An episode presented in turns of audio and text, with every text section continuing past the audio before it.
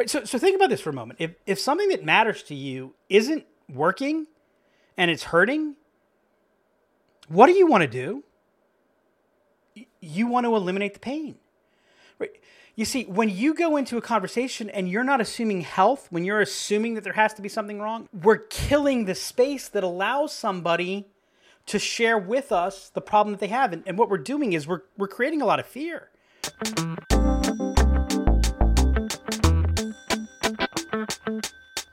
Welcome to the Sales Genius Podcast. This is Doug Davidoff. I am your host. Don't forget, if you haven't already, be sure to join the Sales Genius Network at www.salesgeniusnetwork.com.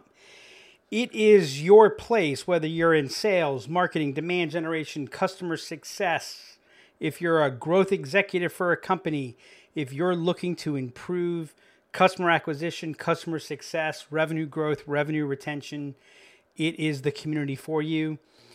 It's got uh, all of our show notes. It's got tools, resources, insights, workshops, etc.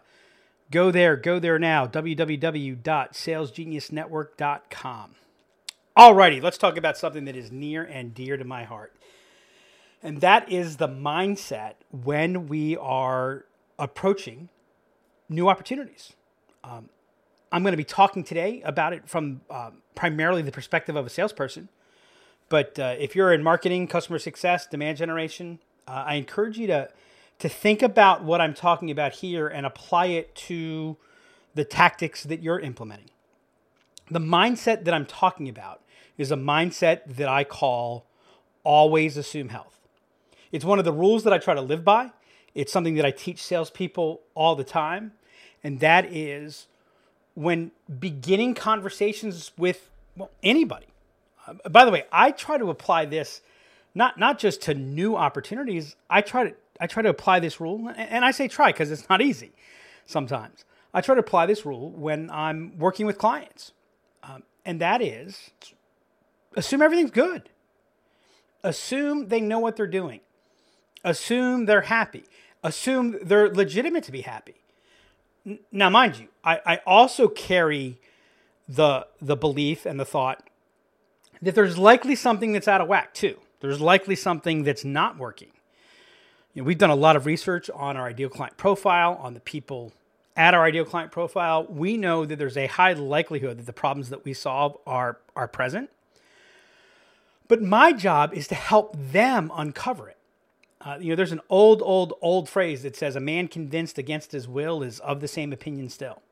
And if you dig into behavioral psychology, you'll you'll find that the way the brain works is is if it if we tell you something, it's it's very easy for you to ignore it, for you to push it away, for you to dig in and defend, and, and it goes nowhere. But if we can position it as a question, then your mind can't ignore it. You can't stop thinking about it. You, you actually have to answer the question. Now, the point of always assume health is not just ask questions.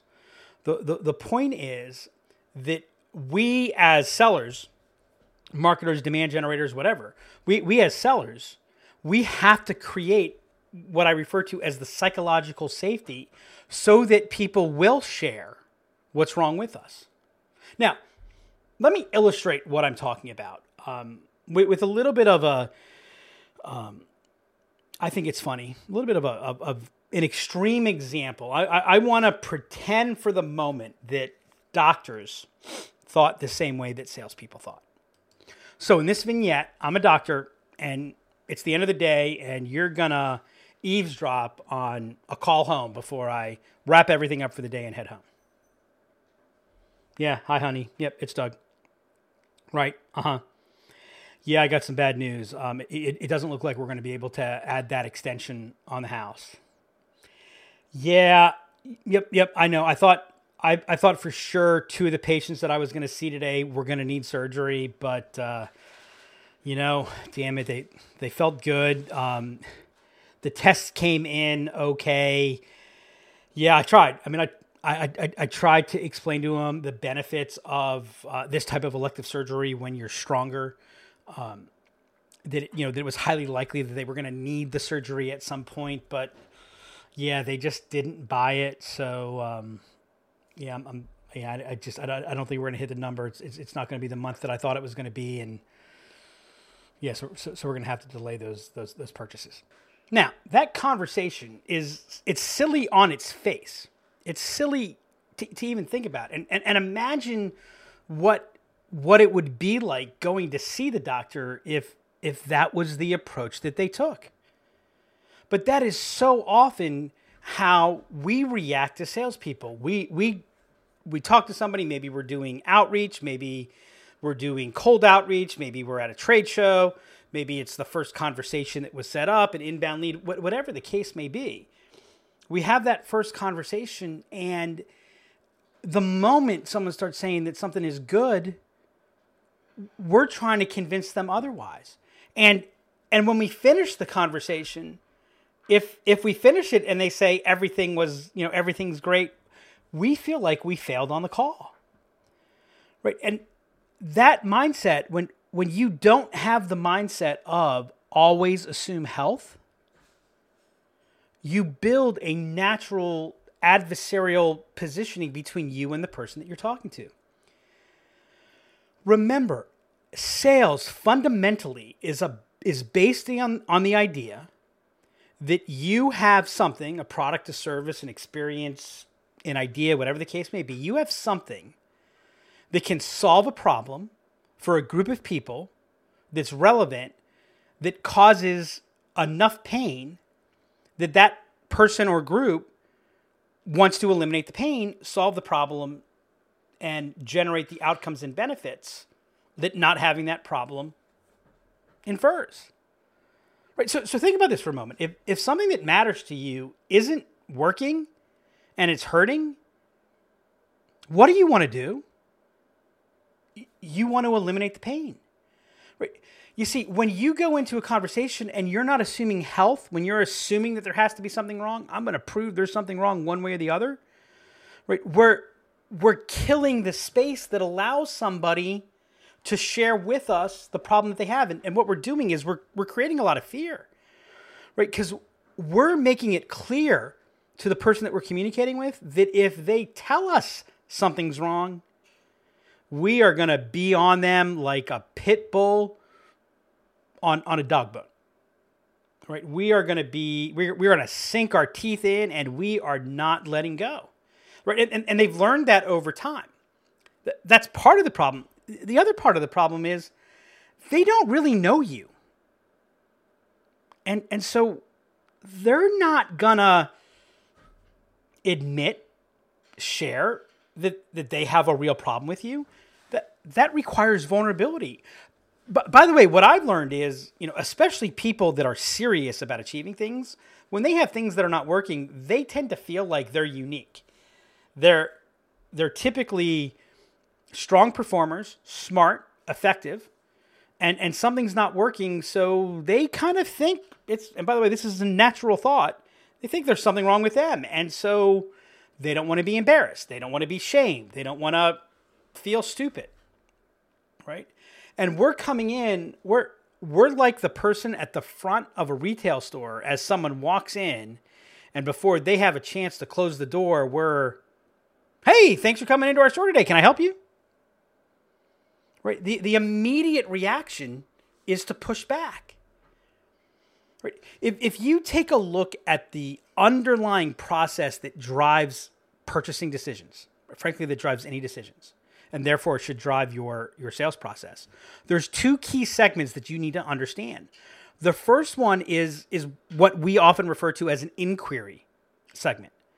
Now, a lot of times we call that diagnosis, we might call that a needs assessment, but but that's a I'm going to say fact finding, but I don't mean just facts. I mean facts, feelings, situations, context. That that's a discovery process where the objective is to understand. R- remember two thoughts. Nobody cares what you know until they know how much you care. I'm sorry, no one nobody cares how much you know until they know how much you care. And seek first to understand, then be understood. That first phase is our job and the way that we build trust is we demonstrate that we understand them better than they understand themselves. Right? And we do that through a process of discovery, through a process of inquiry. And that is a question laden process. That is a digging deep process. Now, if you're managing that discovery process the way a truffle pig seeks out truffles, you're not going to get very far because every nonverbal signal and, and, probably every verbal signal is going to be signaling danger, danger, danger. Right? So, so the first segment is inquiry. The, the second segment is advocacy. That's where we share. Right. And, and, and this leads to one of the most common mistakes that I see salespeople make in discovery processes regularly. And that is they take an ask, answer, respond approach rather than an ask, answer, ask, answer, ask, answer. Here's what I mean. You ask a question, you ask your discovery question. Some, uh, what challenges are you facing? What's important to you? Right. And that's not a good discovery question, but given no context, I'm just uh, starting off there for an example, and someone says, "Well, you know, it, you know, it's really important that um, our team be able to collaborate, and so we're looking for something that, that that allows for greater collaboration." And we hear that, and we go, "Oh, that's one of the key features of our product. That's one of the key." And we go right into response. Oh, well, that's why you're going to love X, Y, and Z, and blah blah blah blah blah blah blah. Right? What we have just done there is we have just said to them, "You don't matter. It's all about us." Yeah, yeah, yeah. I'm asking you questions, but but that's just because technically I have to. Right. Just because somebody has something that's not working perfectly doesn't mean that they're ready to do anything about it. And and so when we don't assume health, the first moment we hear something, we're digging in and we're running all the way to solution. And we've never stopped to align ourselves with the person that we're talking to to ensure that we that they understand the problem, that we understand where that problem is, what it's connected to, who else is impacted by the problem. For them to additionally understand what, what's the likely cause of the problem, and most importantly, what's, what's the consequence of the problem. You see, you're not really through that inquiry stage, that inquiry segment, until the problem is fully understood, mutually understood, and that means the problem, the consequence. The consequence of the problem, the cost of the problem is understood. And that the decision has been made that the, the change has to occur. See, discovery is about why change. Right? The first time we hear somebody say something that that's the least bit positive or least bit aligned to to our features, benefits, our product, our advantages, like I said, we are jumping to show and tell. But we've never established the basis for why they should make the decision to begin with. And, and the thing is, we can't lead them there if they don't feel safe with us. We can't lead them there if they don't trust us. Right? But but trust is more than just some vague feeling. Trust means something very specifically. It's the feeling of being understood. We can't move forward to lead them where we want to go until we make sure they feel understood. We need to give them the space to allow them to share what's going on. But by the way, that also means that when they do share a problem, we have got to behave like we've heard it before. If our eyes pop open or we go into, um, you know, solution mode real fast, we come across as being surprised. Oh, really? Well, well, you're you're definitely going to need to. One of the things to do with an always assume health mindset is practice buffer statements or, or buffer phrases that that provide that confirmation in advance. It, it's very improv It's very yes and. Somebody says something to me, uh, my go-to response is, "Interesting. Tell me more about that." I'm not surprised to hear that. By the way, uh, prospects, please don't be listening to this. Um, one of the signs that maybe I heard something that I didn't expect to hear.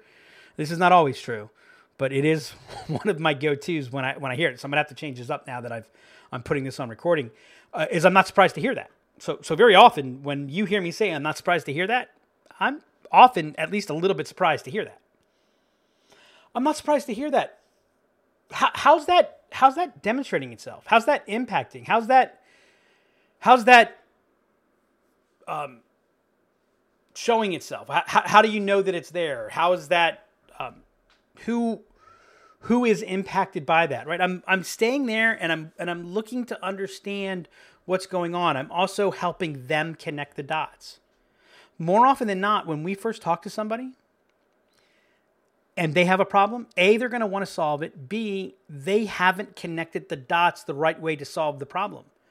Our job is to help them connect those dots. How do we do that? We do that by leading them through the process, mixing questions, insights, and advocacy together to lead them from where they are to where they want to be. But to do that, we've got to establish the trust, the credibility. By the way, the key thing about credibility is I believe you've been there before. I believe you've done this before right? It actually has nothing to do with whether or not you've done it. So, so please, if you go into your statement about, oh well, we have uh, you know three thousand six hundred twenty-four years of combined experience and seventy-six Nobel laureates on our team, you you can't tell your way to credibility. You demonstrate your way to credibility by how you behave, right? And one of the best ways to do that is assume they're healthy. Let them tell you, no, it's worse than that you know, no, it's a little bit di- bigger than that. No, it's a little bit more difficult than that. Right? The more you assume health, the more you take that positioning. The more you create the psychological safety, the more you create the space that allows them, that allows your prospect or prospects to step into the area where they share with you what are their issues, what are their concerns, and what are those impacts. And when you're doing that, sales becomes a whole lot easier, a whole lot more fun, and frankly, it stops feeling like selling. So the next time you begin a conversation with with a new prospect or an existing prospect, before you start, remind yourself everything's good. Everything's good for them. They're healthy. And see what it does for you. Thanks for joining us on this episode of the Sales Genius Podcast. If you have any questions, thoughts, challenges, please share them with us. We are here to help make your life easier and to make growth a little bit more effortless to you. Until next time, go out and be a sales genius.